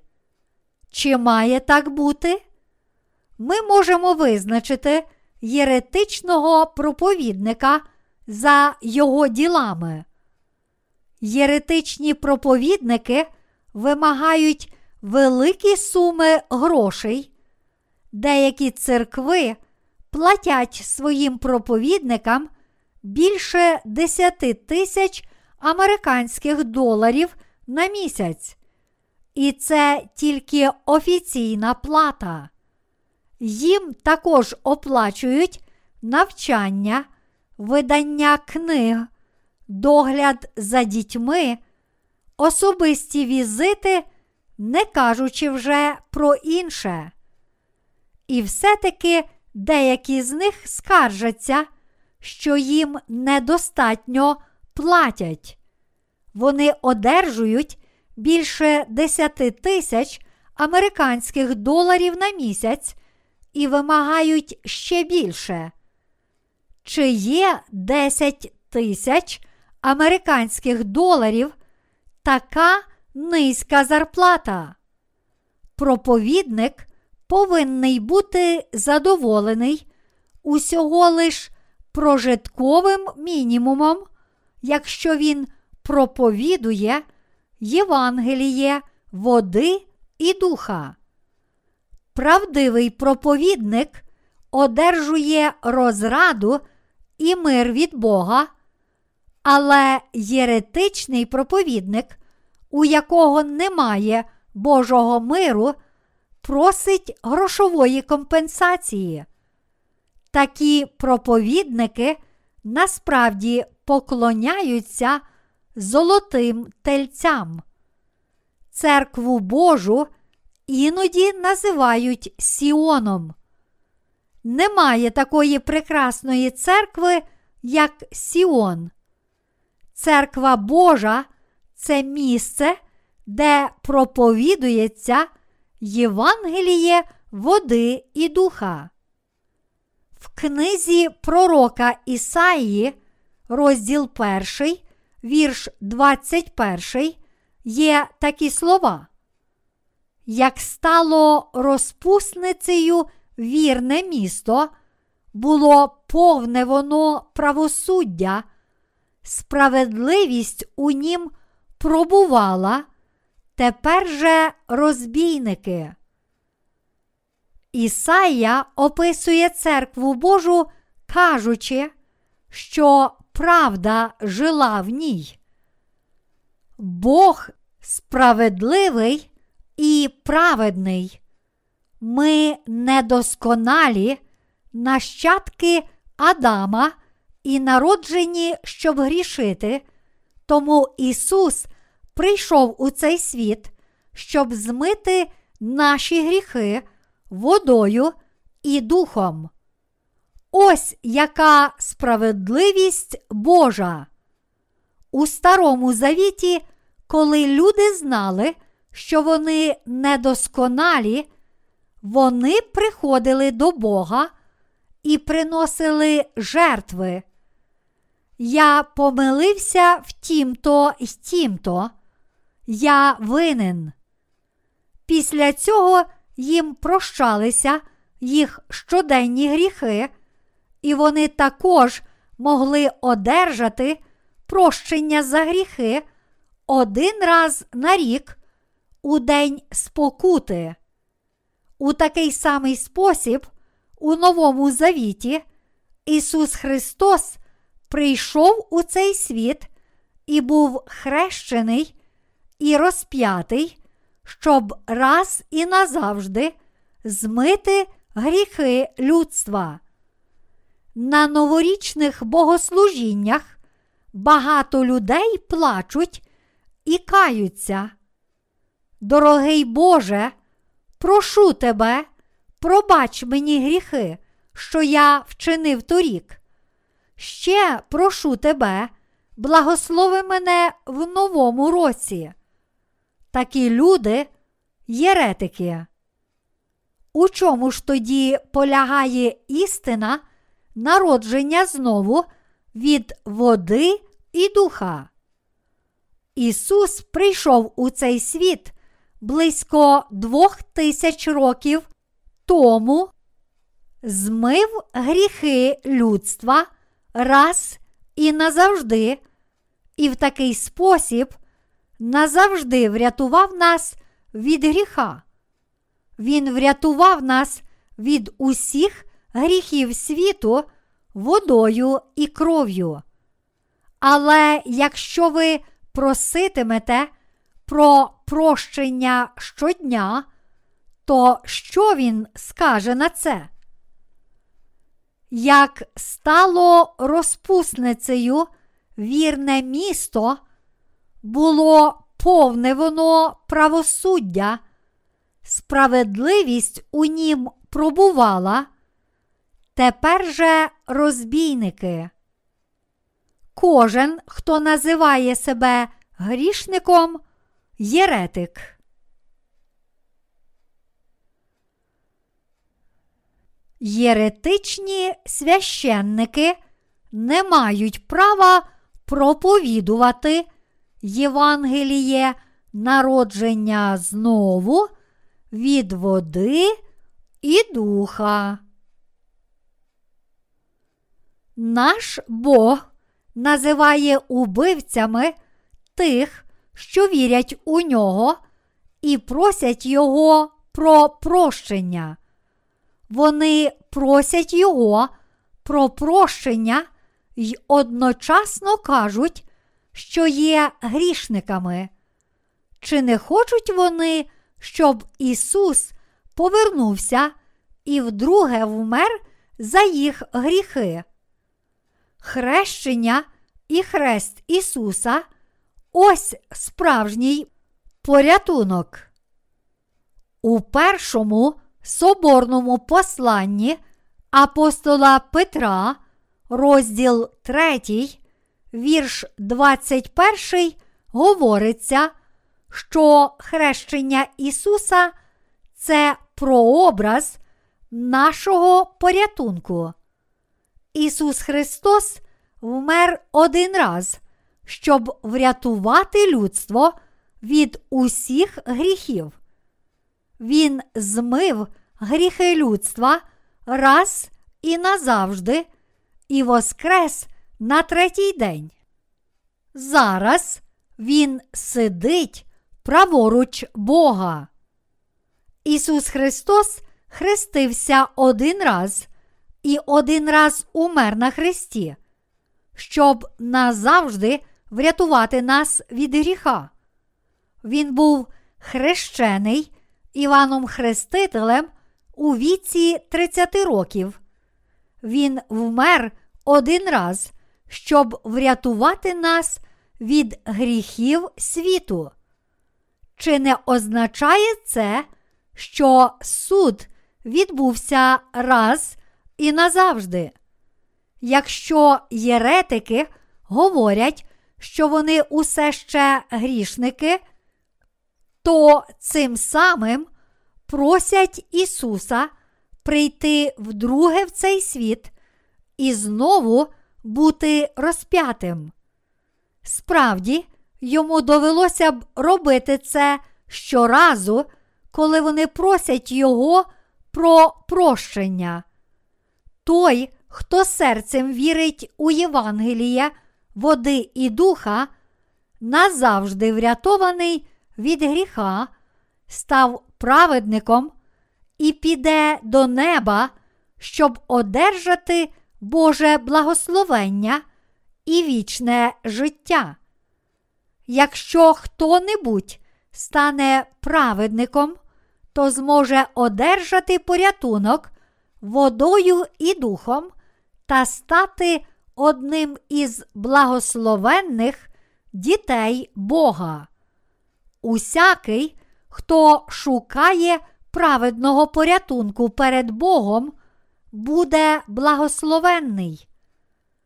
Давайте прочитаємо книгу Ісаї, розділ 1, вірші 18, 20.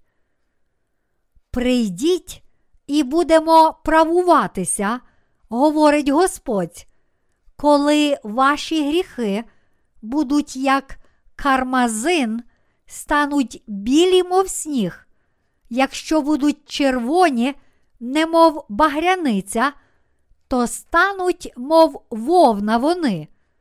Як захочете ви та послухаєтесь, то будете добра землі споживати.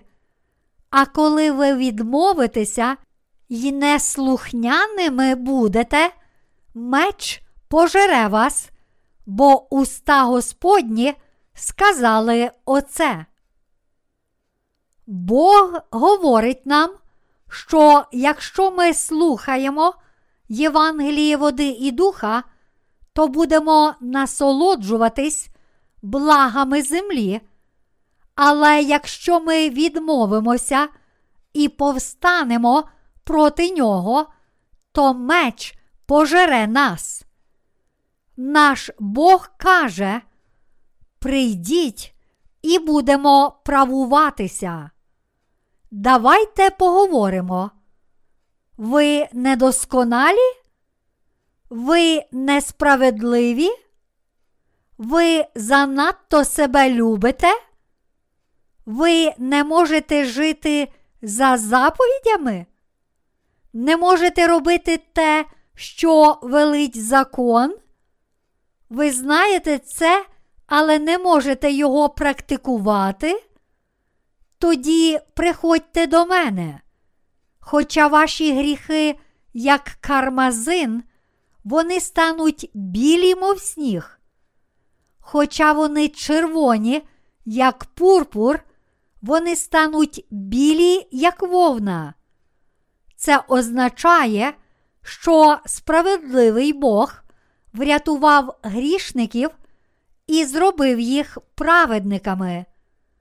Коли Бог створив Адама та Єву, не було ніякого гріха, але незабаром з'явився сатана. Він спокусив їх на непослух Богу і зробив усіх людей грішниками, змусивши їх грішити. Сатана спричинив падіння людства. На початку Адам і Єва не були грішниками перед Богом. Вони жили разом з Богом у Едемському саду, але вони стали грішниками, тому тепер Бог призиває нас. Прийдіть і будемо правуватися. Давайте разом розсудимо. Скільки разів ви згрішили за життя? І скільки гріхів ви ще зробите до смерті? О Боже, не грішити неможливо. Ми не можемо стати святими, як би не старалися. Добре, то скільки ж гріхів ви вчинили дотепер? Боже, я не можу усього згадати, але є деякі гріхи, що закарбувались у моїй пам'яті. Ти пам'ятаєш той час? Ти знаєш, про що я говорю? І що було ще іншого разу? Ти знаєш. Тоді Бог говорить, то продовжуй.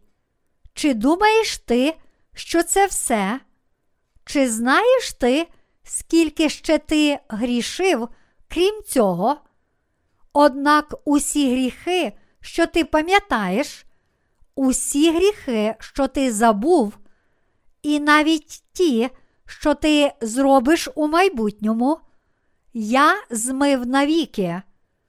І не тільки твої, але і гріхи твоїх дітей, і дітей їх дітей, аж до гріхів усіх твоїх нащадків. Я праведний Бог, я раз і назавжди змив твої гріхи. Бог, що змив усі гріхи людства, починаючи з Адамового гріха аж до гріха останньої людини на землі, є Альфа й Омега, початок і кінець. Я є Спаситель і всемогутній Бог. Я Єгова, милостивий Бог. Я помилую тих, хто заслуговує помилування, і пошкодую тих, хто достойний цього. Якщо ми попросимо Його про милість і будемо чесними перед Ним, ми одержимо Боже змилування. Наш батько хоче благословити усіх нас. Він хоче, щоб усі ми стали праведними. У своїй любові і милосерді Він бажає зробити усіх нас своїми праведними дітьми. Він хоче, щоб ми стали білими, як сніг. Ісус змив гріхи людства раз і назавжди своїм хрещенням і кров'ю. Якщо церква не може вирішити проблему гріха і вічного життя для усіх віруючих, вона не може називатися правдивою Божою церквою. Люди приходять до священника і запитують: У мене є гріх? Що мені робити? Я каюся і вже каявся так багато разів, але мої гріхи не зникають. Я не можу так далі жити.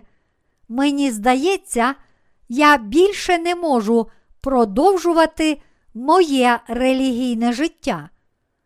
Якщо священник не може дати такій людині правильної відповіді на її питання, то він єретик. Можливо, він скаже, це залежить від тебе. Йди помолись у горах, спробуй сорокаденний піст. Єретичні священники і релігійні лідери настільки повні нечистоти, що навіть не мають уявлення про Євангеліє води і духа. Вони не знають точно, чи підуть їх душі до пекла, чи на небо. Ці лідери несправедливі перед Богом. Вони псевдохристияни і єретики. Здається, що вони вірують в Ісуса, але їх серця усе ще повні гріхів. Вони не були омиті від гріхів. Вони не можуть проповідувати Євангеліє води і духа, що здатне змити всі гріхи. Не піддаваймося ж на їх обман. У листі до Тита, розділ 3, вірші 10, 11, є такі слова. Людини єретика по першім та другім наставленні відрікайся, знавши, що зіпсувся такий та грішить, і він сам себе засудив, тому що вони вірять в Ісуса, але не народжені згори, вони засуджують себе на вічне перебування в гріхах. Вони ігнорують і зневажають Євангеліє води і духа, кажучи, що вони грішники, та що можуть піти тільки в пекло. Вони єретики в християнстві. Кожен, хто вірує в Ісуса, але має гріх у серці, є єретиком. Єретики не такі, як Бог. Бог святий, а вони далеко не святі. Ті, що вірять у Євангеліє води і духа, очищені від усіх своїх гріхів.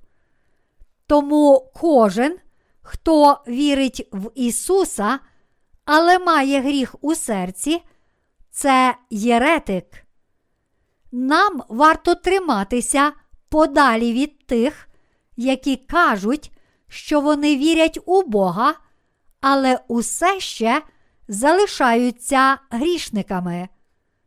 Тож проповідуймо Євангеліє тим, що ще не чули його, і тим, що хочуть вірити, але не можуть, бо не знають про нього. Допоможімо їм народитися знову, відганяймо тих, що є перешкодою для них на шляху до Євангелія, води і духа. Ми повинні проповідувати Євангеліє народження знову від води і духа по всьому світу. Амінь.